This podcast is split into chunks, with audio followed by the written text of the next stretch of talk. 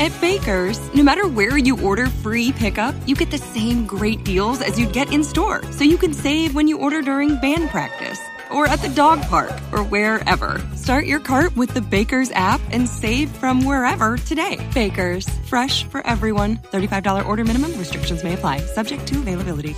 Get more ways to save at the Buy five or More, Save one dollar each sale. Just buy five or more participating items and save a dollar each with card. Baker's, fresh for everyone. This is Joe Satriani. I'm talking with Jay Scott on the Hook Rocks. Don't stand too close. You know I got things for you, just need one dose. And I ain't got nothing to lose, so we can talk about it, talk about it all over again. The more we talk about it, talk about it, the further it will get. Nothing to dance about. Go and give me more. Imagination on the edge, but I'm living with no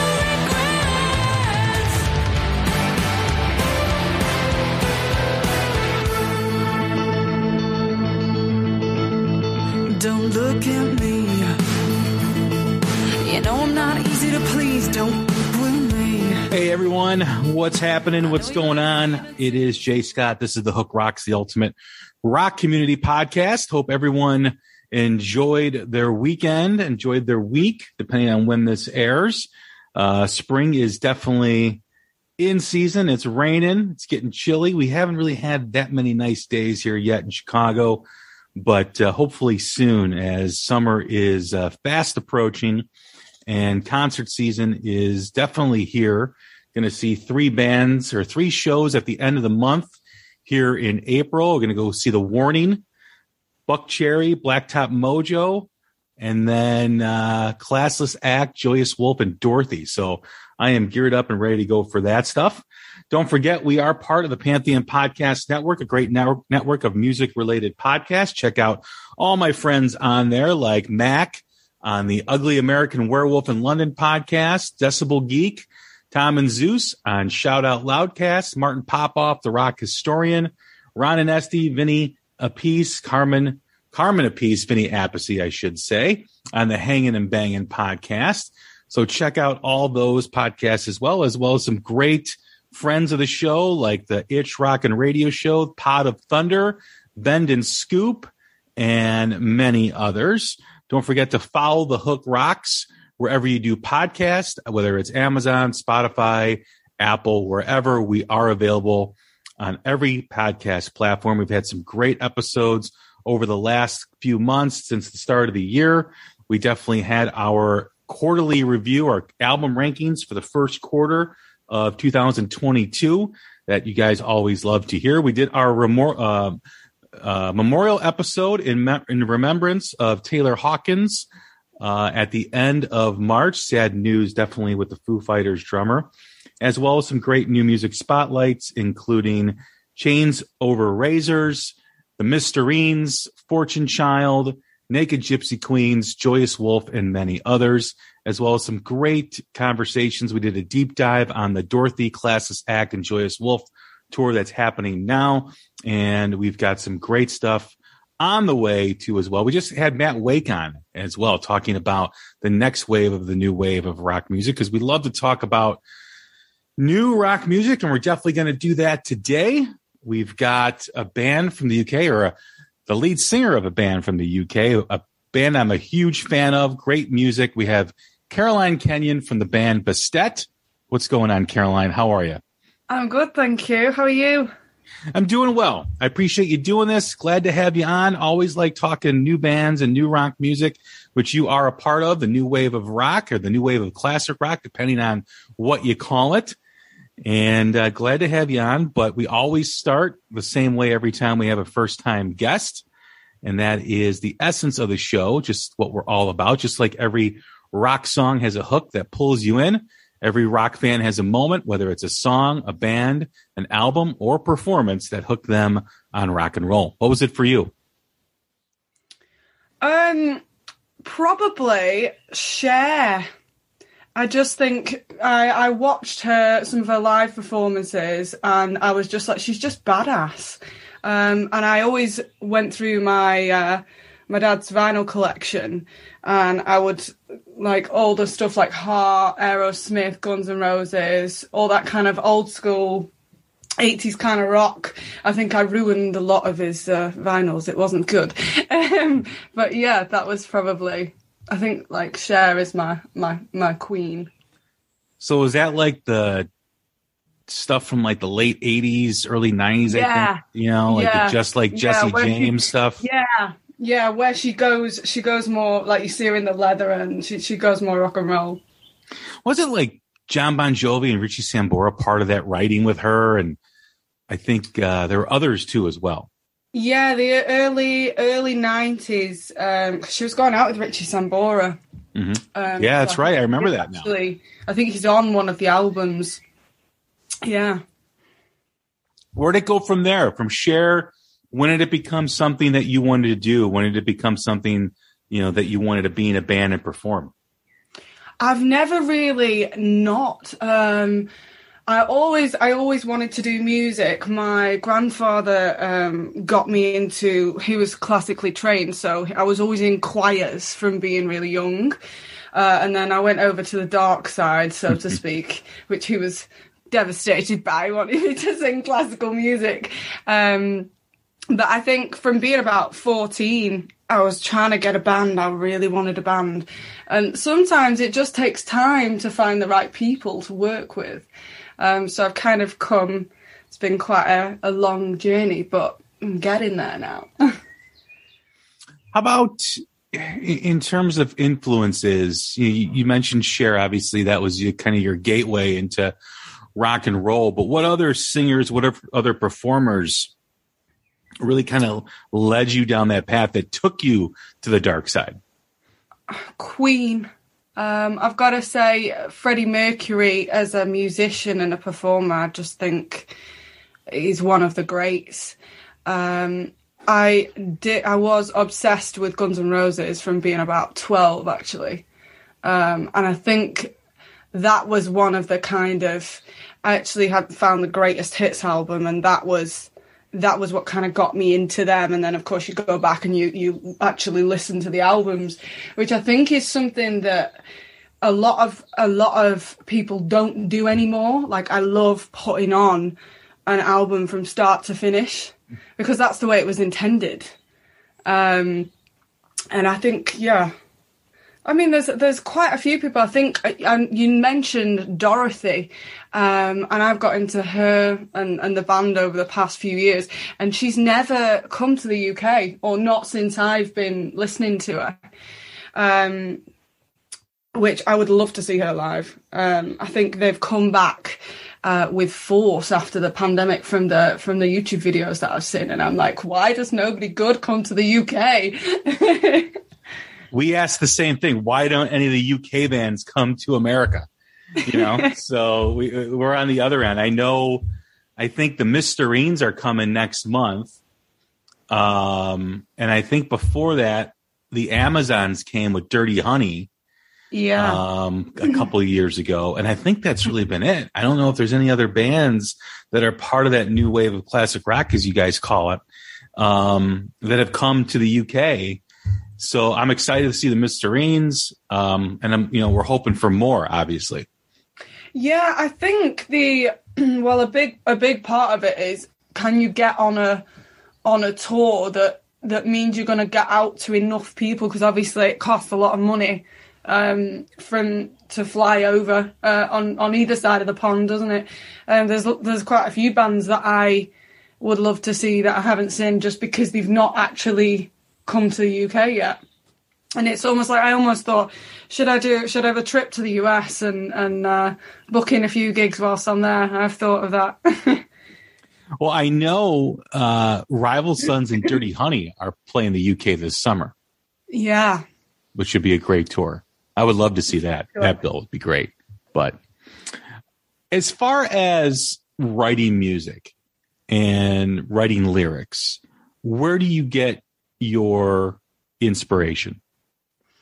Um, so I write a lot from like personal experiences, and I find that those types of songs uh, kind of flow better. It just, it spills out of me, so to speak. Um, I think there's there's something about songwriting that is almost like cathartic. It, it you're letting a piece of you go with the music, um, or you might be able to express something that you, you can't actually express without putting it into a song. Um, but I have started to think, like throughout my kind of journey, um, about like writing songs for the audience. What do the audience want? Because that's what it's all about. It's about you. It's about the audience. Um, and we want everybody to have a good time and uh, be up dancing and singing and clapping and really rocking out. Um, so that's something that I have sort of been thinking about more uh, as we get towards an album. As far as taking that path to writing music, right? I mean, you hear Cher, you're influenced by Queen and many others. Yeah. But then you start to write your own music. You find yourself being inspired by music itself and, and having a song connect with you, or songs connect with you. W- was there a particular moment, a particular lyric, a particular song that led you to writing music that said, hey, that really connected with me? I want to write stuff like that that connects with people.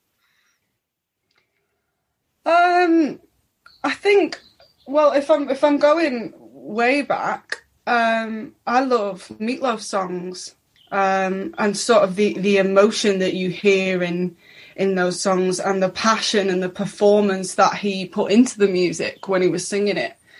Um, obviously, I know the majority of the stuff was written by Jim Steinman, but that was very, it told a story and it it, it throws emotion at you, which is something that I...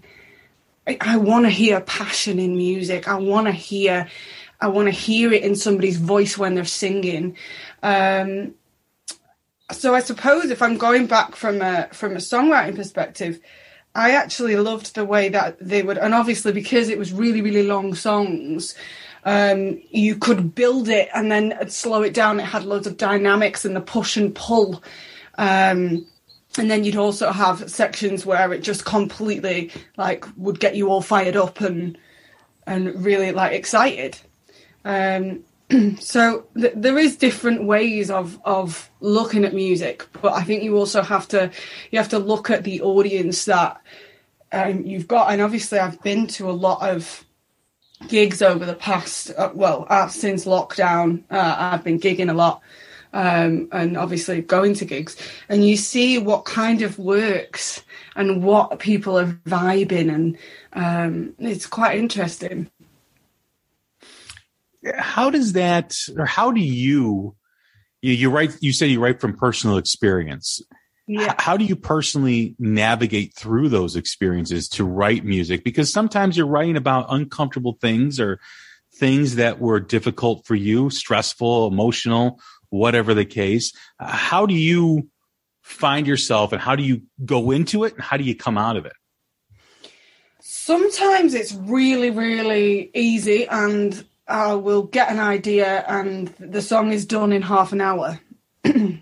But sometimes things are harder to express. Um, and I've got one song called Roller Coaster, um, and it literally was a roller coaster to write it. It took me ten months from start to finish, and I couldn't finish it. I couldn't get a chorus. I couldn't, it, it wasn't moving. I knew that it had something, but I couldn't get, you know, like that, that big hook in there. I was like, it's, it's going and it's rolling, but it, it's not right.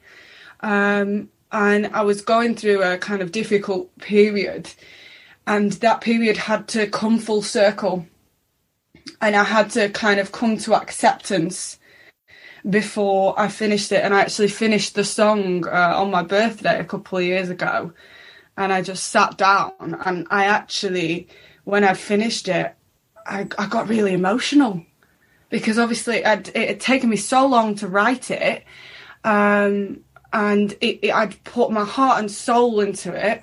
And I was like, wow, I've that that's it. I've done, that is it. That is the song.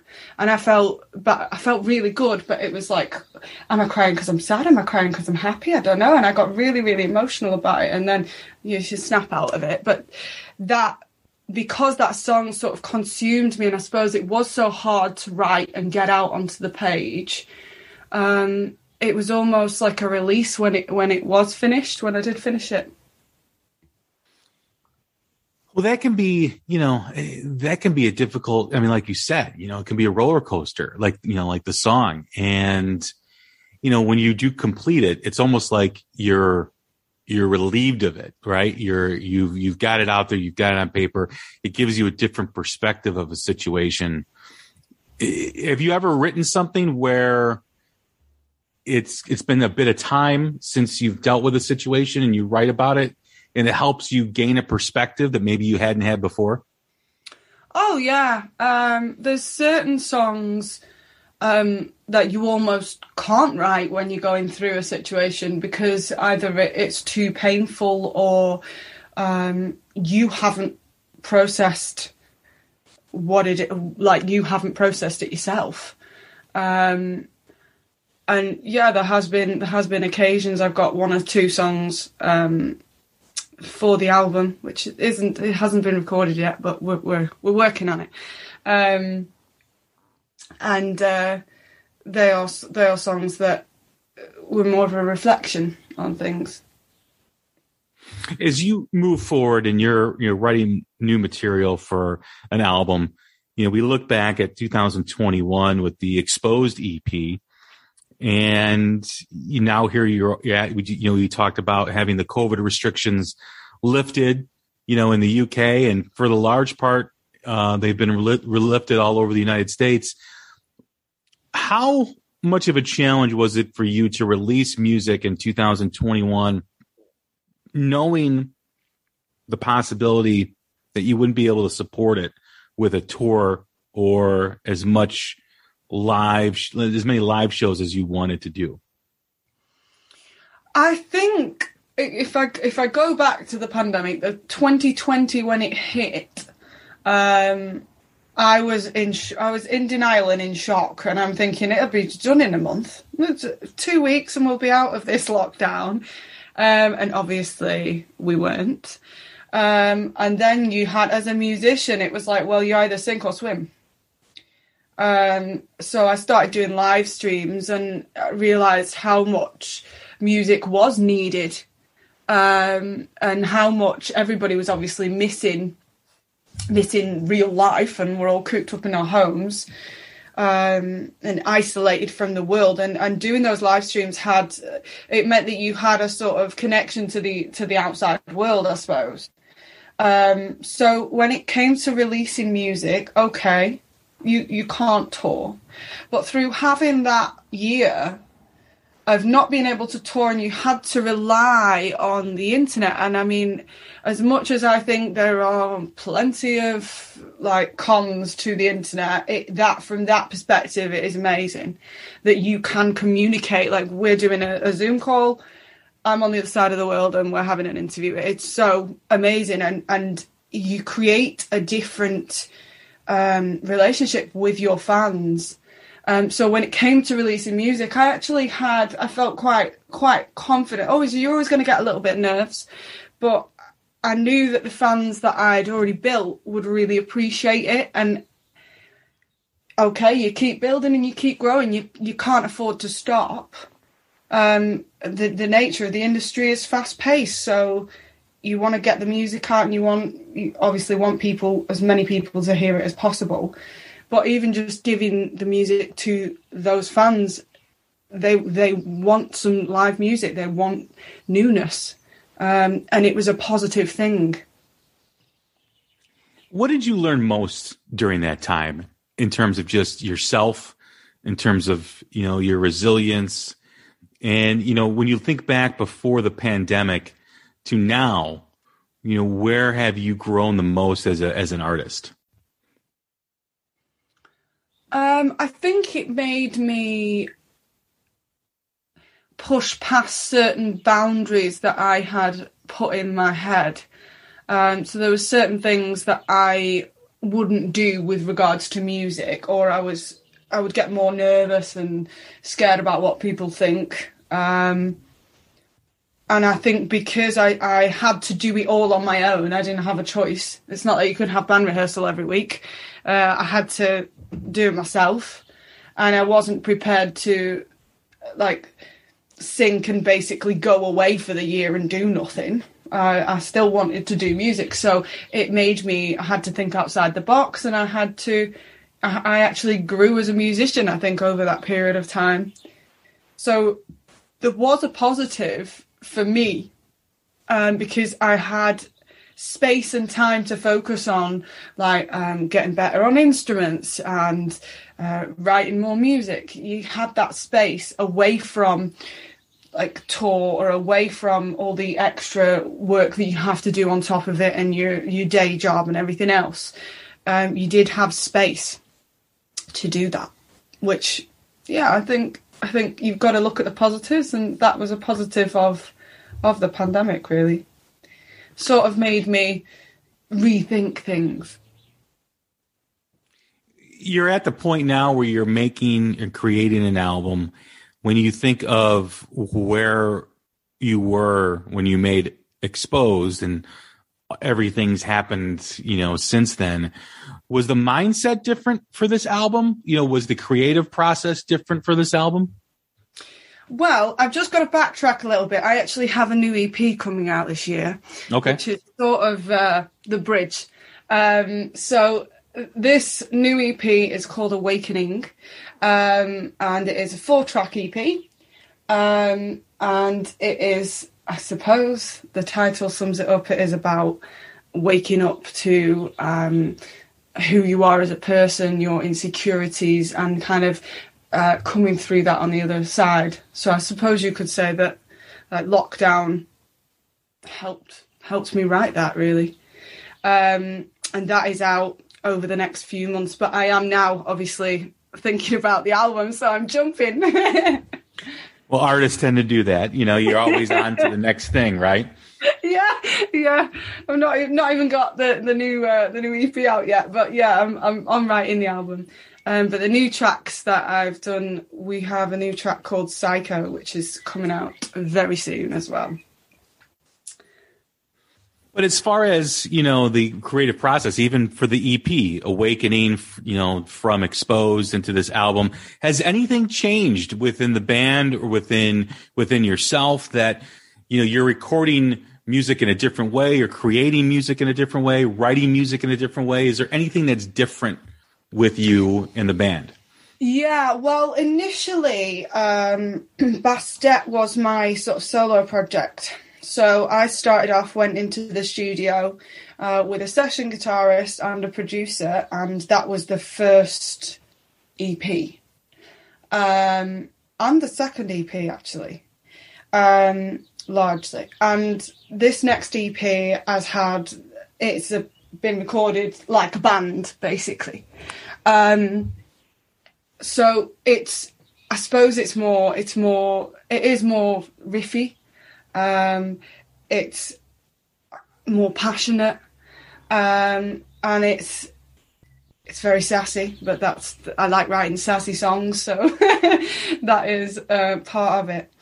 Um, but with regards to writing at the moment, um, I am thinking, I'm thinking more about the song and what the song needs rather than sort of trying to write for myself, because I think I think over the years, and this just happens as you grow as an artist and, and with a band when you are writing with other people, um, it's it's more about writing songs that obviously you want them to appeal to as many people as possible, not just writing because it's therapeutic for yourself, which I think is what I have done over the years. I have written songs and gone, oh, I like that, but I don't know if anybody else is going to like it. Do you know what I mean? Mm-hmm.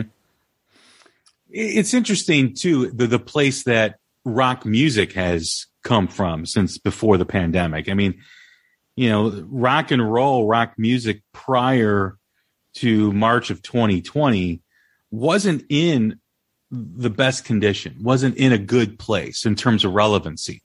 There were a lot of new bands. There were a lot of things happening, but in terms of just connecting with the youth, connecting with young people across the globe, it was it was a struggle. And I think that struggle still remains. However, I think rock and roll has really positioned itself in the last couple of years uh, to start to begin to begin to thrive. You're, you, there's more excitement about new bands and the new music than ever before. Do you feel that way? And what do you attribute that to? I feel like there's more of um, a community through the pandemic because we were all uh, taken to our taken to the internet, basically. Um, so you ha- we have been able, I suppose, um, to build a community where they want new music and they are. We all wanted to get back to our normal lives. So hopefully that means that the gigs over the next couple of years, everybody should be thriving and, and wanting to go to them, because I think that was everybody, like, you get used to it and it's just normal life. And it's almost like sometimes they think, oh, well, I've just seen a band last week, so I'm not going to go. I'm not going to go this week. Um, But I do think that, like, there's bands like, um, so have you heard of Starbenders? Oh, yeah, absolutely. Yeah. So I found them, I actually think it was like the year before the pandemic. Um, and I found them through an advert, and I just, I really liked the song. It was London. Uh, I found them through an advert on Instagram. And um, I actually have, uh, is it Aaron, the bassist? I have him on Instagram, so we, we have a chat every now and then.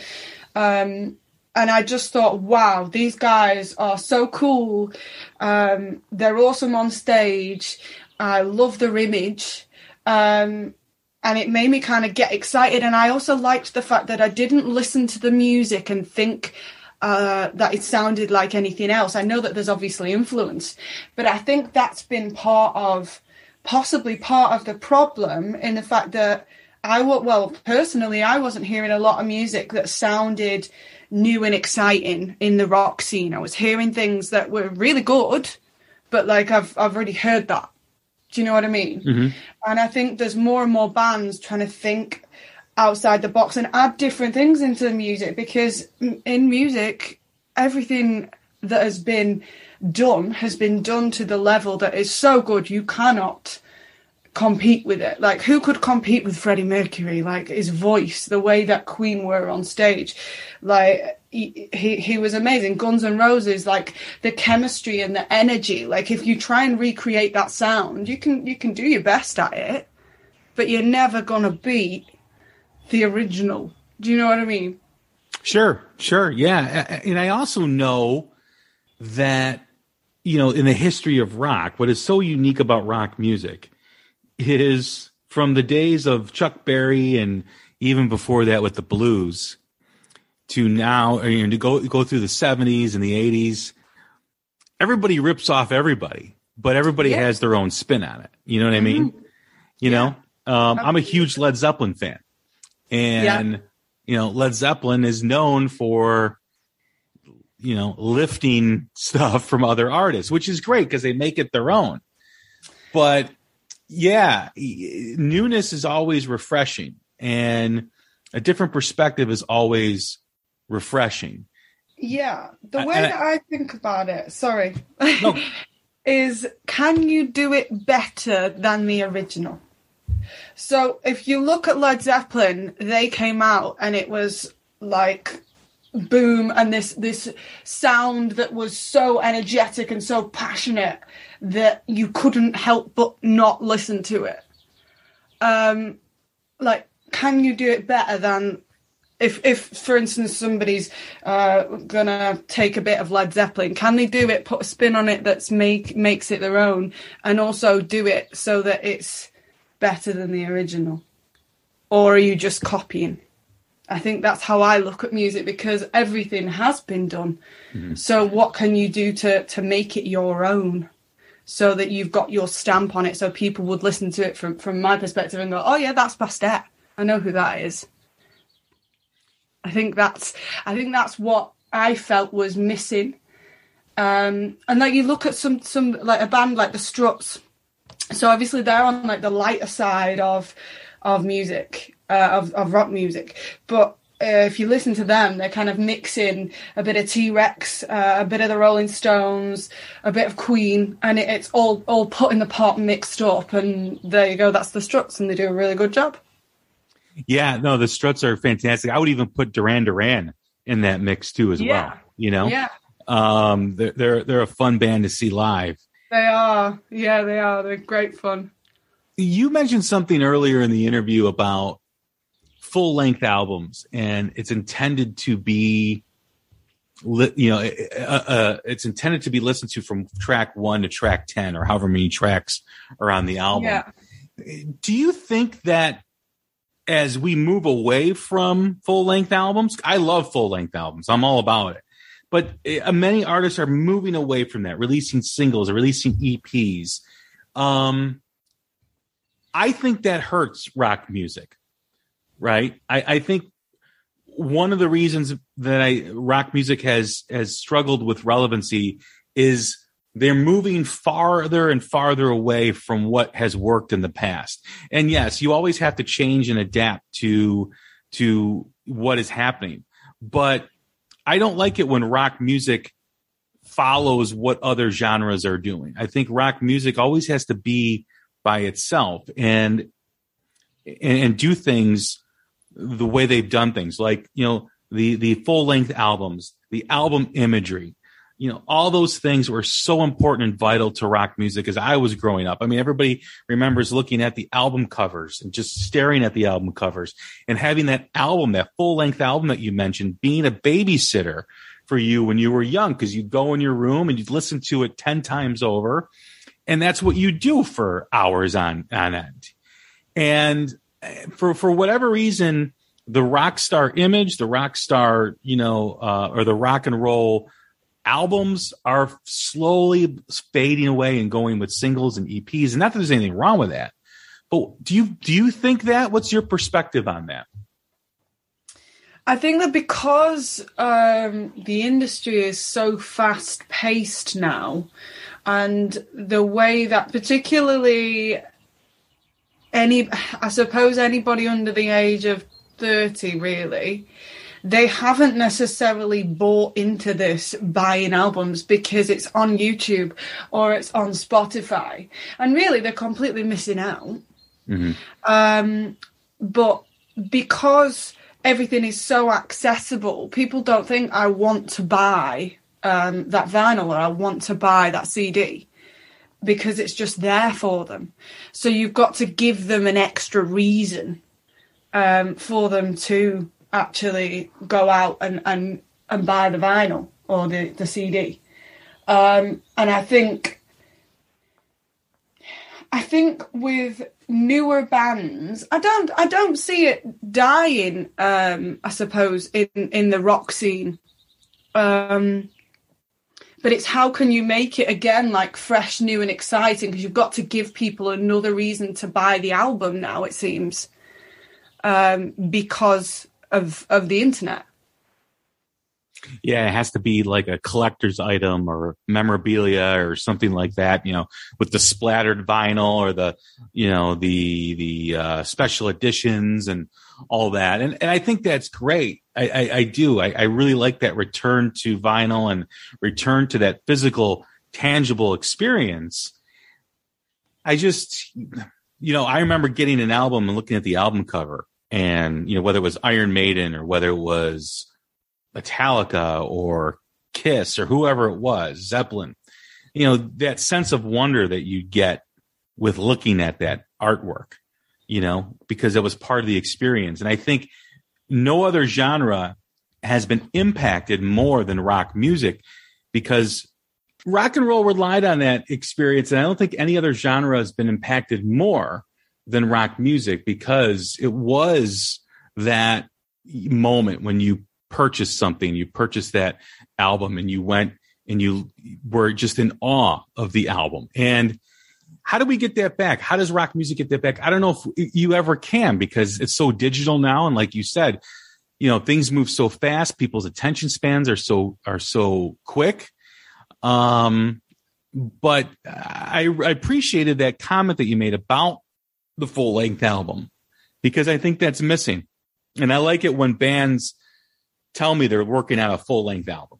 E Ps are great. I love it because E Ps are on the other side of it. E Ps, in my opinion, help you want the music more. You know, like when you're listening yeah. to a Bastet E P and there's four songs or five songs, when you get to the end of it, you're like, oh, I wish there was more.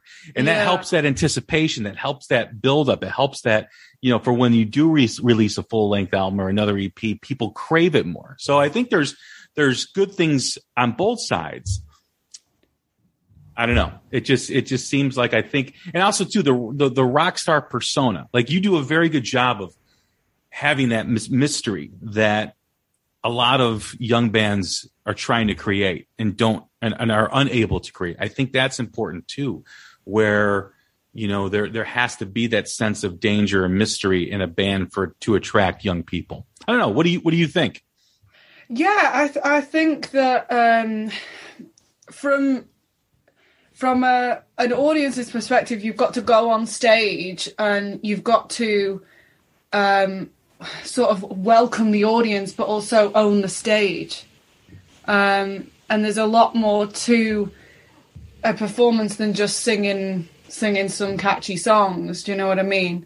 Um, and yeah, there's a there's a lot. I, I don't think people realise how much thought goes into a stage show um, and putting it all together. Um, but it's it's all good fun. That's the best part, really, for me, being on stage.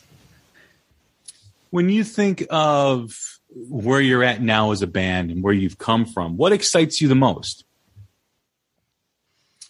Um, the fact that I've, I'm getting a team around me of really good musicians who are going to all push to kind of move it forward, because I don't really feel like I've had that before. I feel like um, because obviously this did this did start off as, as just my project, so trying to find musicians who were behind it and behind the sound, because I really do feel like it took me a long time to kind of get the sound right, where I was kind of happy with the blend of different sounds um, and different styles within the music. Um, so I, I have felt like I need I needed the, the musicians and the band to be, you have to be aligned, you have to be together, you have to be all pushing for the same thing. Otherwise, there's just like one person trying to drag it forward and not enough help, if that makes sense. Sure, certainly. Um, yeah. So I, I do feel like Bastet is is coming together, and we're gonna we're gonna move it forward. It's gonna keep rolling. That's the plan, anyway.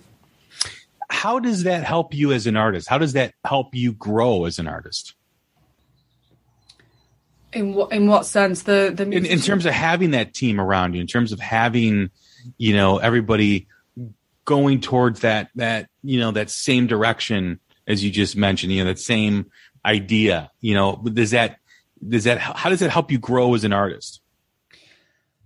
Well, it, it lifts you up for a start off, um, because I, I have felt throughout the years that I've had people that I was just almost dragging along, and they didn't really, they weren't necessarily into the music, or they didn't really care, or they thought, oh, she's got some good gigs, I'll I'll do some of those because they're good, but actually I'm not that into the music.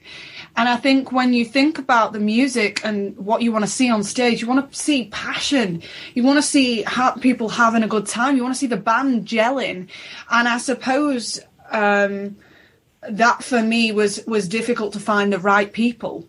Um Because because it was my project to start off with, and I'm excited to kind of um, bring bring more of the musicians in to kind of be involved, um, because four heads is better than one. Do you know what I mean? If you are aligned, if you're not, you're going to have button heads and you're never going to get anywhere. But if you can get a group of people who are all aiming towards the same thing, thinking in the same way, but also they might have an idea that I don't, and it might be a really good idea, so let's try it. And then you'll tweak it and you'll change it, and then it'll it'll turn into the song that it's meant to be. Is it hard giving up control when you're doing that? That's a good question. Um, Not if if you've got people who are aligned with you, because it it takes some of the weight off off my shoulders, I suppose. Um, and it is actually nice having having um, the musicians that I, I've got in the band now. It is nice that they are going, oh, what about this? Let's try this. And I don't feel like I've kind of had that before. Um, so it's good that I'm not having to to sort of think of everything, which is at one point how it felt. And, and like, I, I am a musician and I play the piano and I play the guitar, but I'm not like amazing, like amazing on every instrument. Do you know what I mean? I have my strengths and I have areas where I could do with somebody going, oh, what about that? Because like, you can't come up with everything. Do you know what I mean? It's, it's good to have people with knowledge that I might not have as much knowledge on. Do you know what I mean? Mm-hmm. And also, you, you know, when you're writing music too, and you're stuck, or maybe someone has a different perspective of how something should sound, um, that can help too as well, especially if you're, you know, open to that and, and, you know, making a song better, making the music better. Like you said, you know, four heads are better than one. And when you're trying to make music, when you're trying to market yourself, connect with people on social media, it's hard to do that as a single entity. Oh yeah, absolutely. Um, it, I think, I don't, I don't know what it was like in the seventies and eighties, but in this day and age, it does, because a lot of the, a lot of the bands that you see actually will probably be D I Y, um, a lot of the time. Um, so they're doing it all themselves. They are uh, replying to comments on social media. They don't have somebody who just takes over the social media to promote and market. Um, so it is very much do it yourself and try. Like the the main aim is that the the fans love it, and the, if the fans are engaged, then that gets the music out to more people. So. When like we have a, a fan group, so when we release the next single, which will be in a few weeks, hopefully, fingers crossed, um, w- I will be going on the fan page and going, guys, here you go, here's the new single, what do you think? And they will give me their honest opinion. Hopefully they'll love it.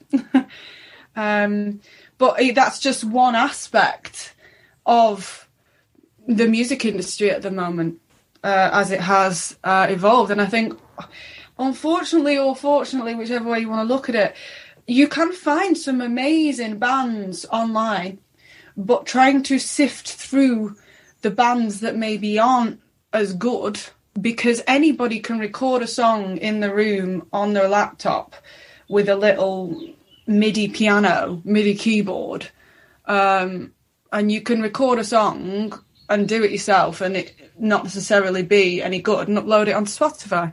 So that, in a way, that dilutes the really good music, because it, there is so much music out there.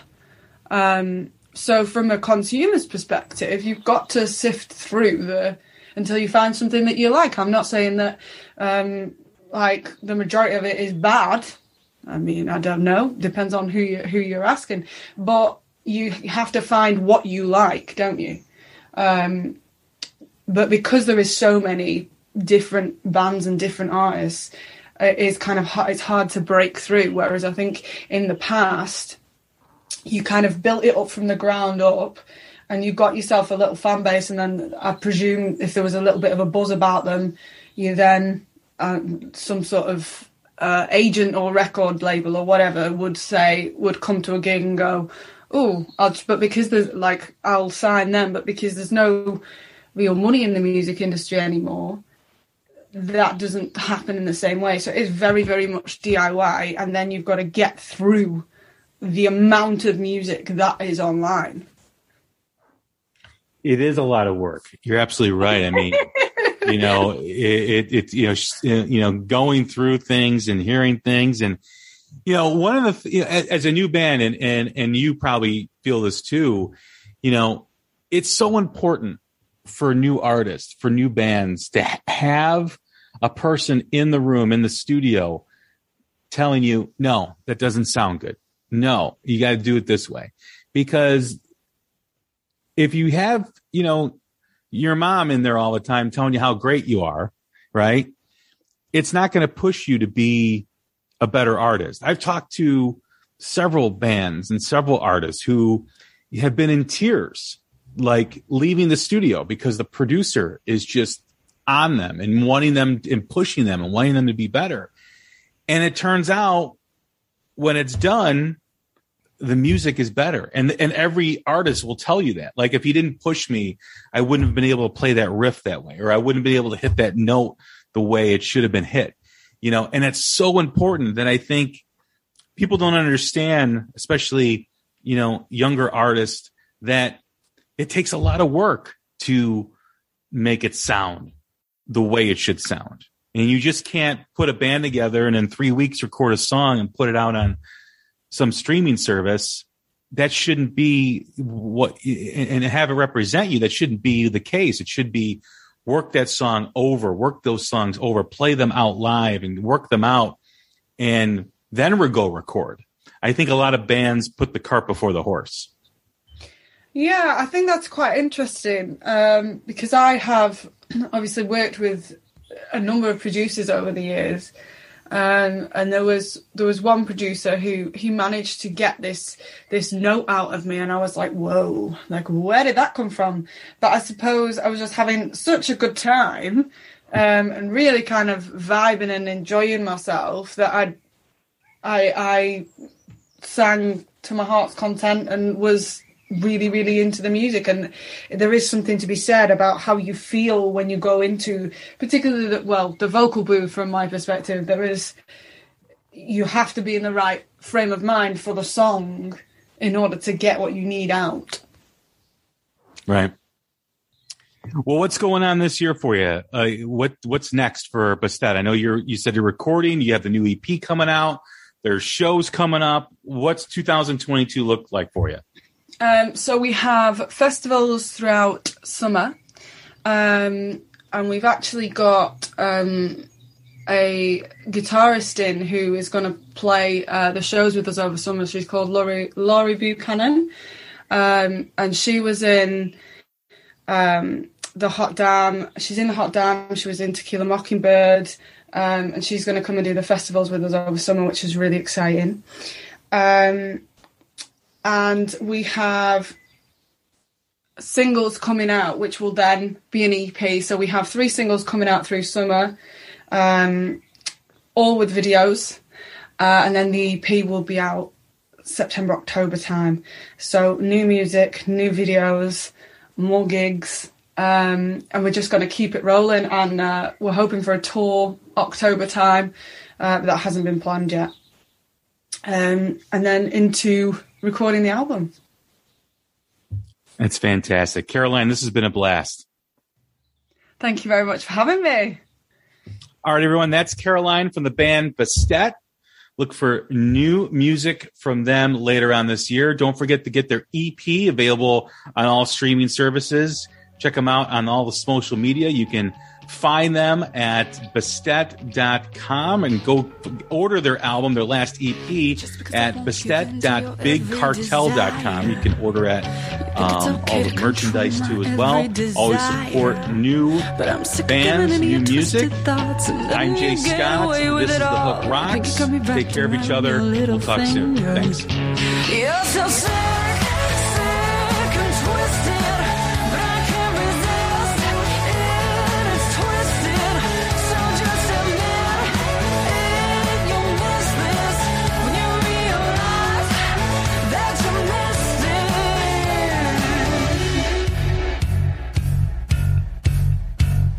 I know that you thrive from having the power, so I let you think that you have the power. But in reality, that says more about you, and unlike you, I don't easily bruise. The truth is that you know it, you won't matter. It's N F L draft season, and that means it's time to start thinking about fantasy football. Fantasy Points dot com features industry-leading experts and prognosticators using proprietary hand-charted data to help you score more fantasy points. Fantasy Points dot com is the place to go for whatever kind of fantasy football you play. Whether you play fantasy football, daily fantasy sports, or do a little bit of everything, Fantasy Points has the meticulously researched content to guide you to victory. And why wait for the fall? Fantasy Points also covers the new spring football league, the U F L. Join the guru, John Hansen, Scott Barrett, Joe Dolan, and other massive names in the fantasy football universe with an exclusive offer. Use code Pantheon for fifteen percent off any Fantasy Points package, including the all-in package, with access to every article, tool, and data nugget that Fantasy Points has to offer. That's Fantasy Points dot com and code Pantheon for fifteen percent off at Fantasy Points. Fantasy Points dot com. Com. Code Pantheon. Score more fantasy points.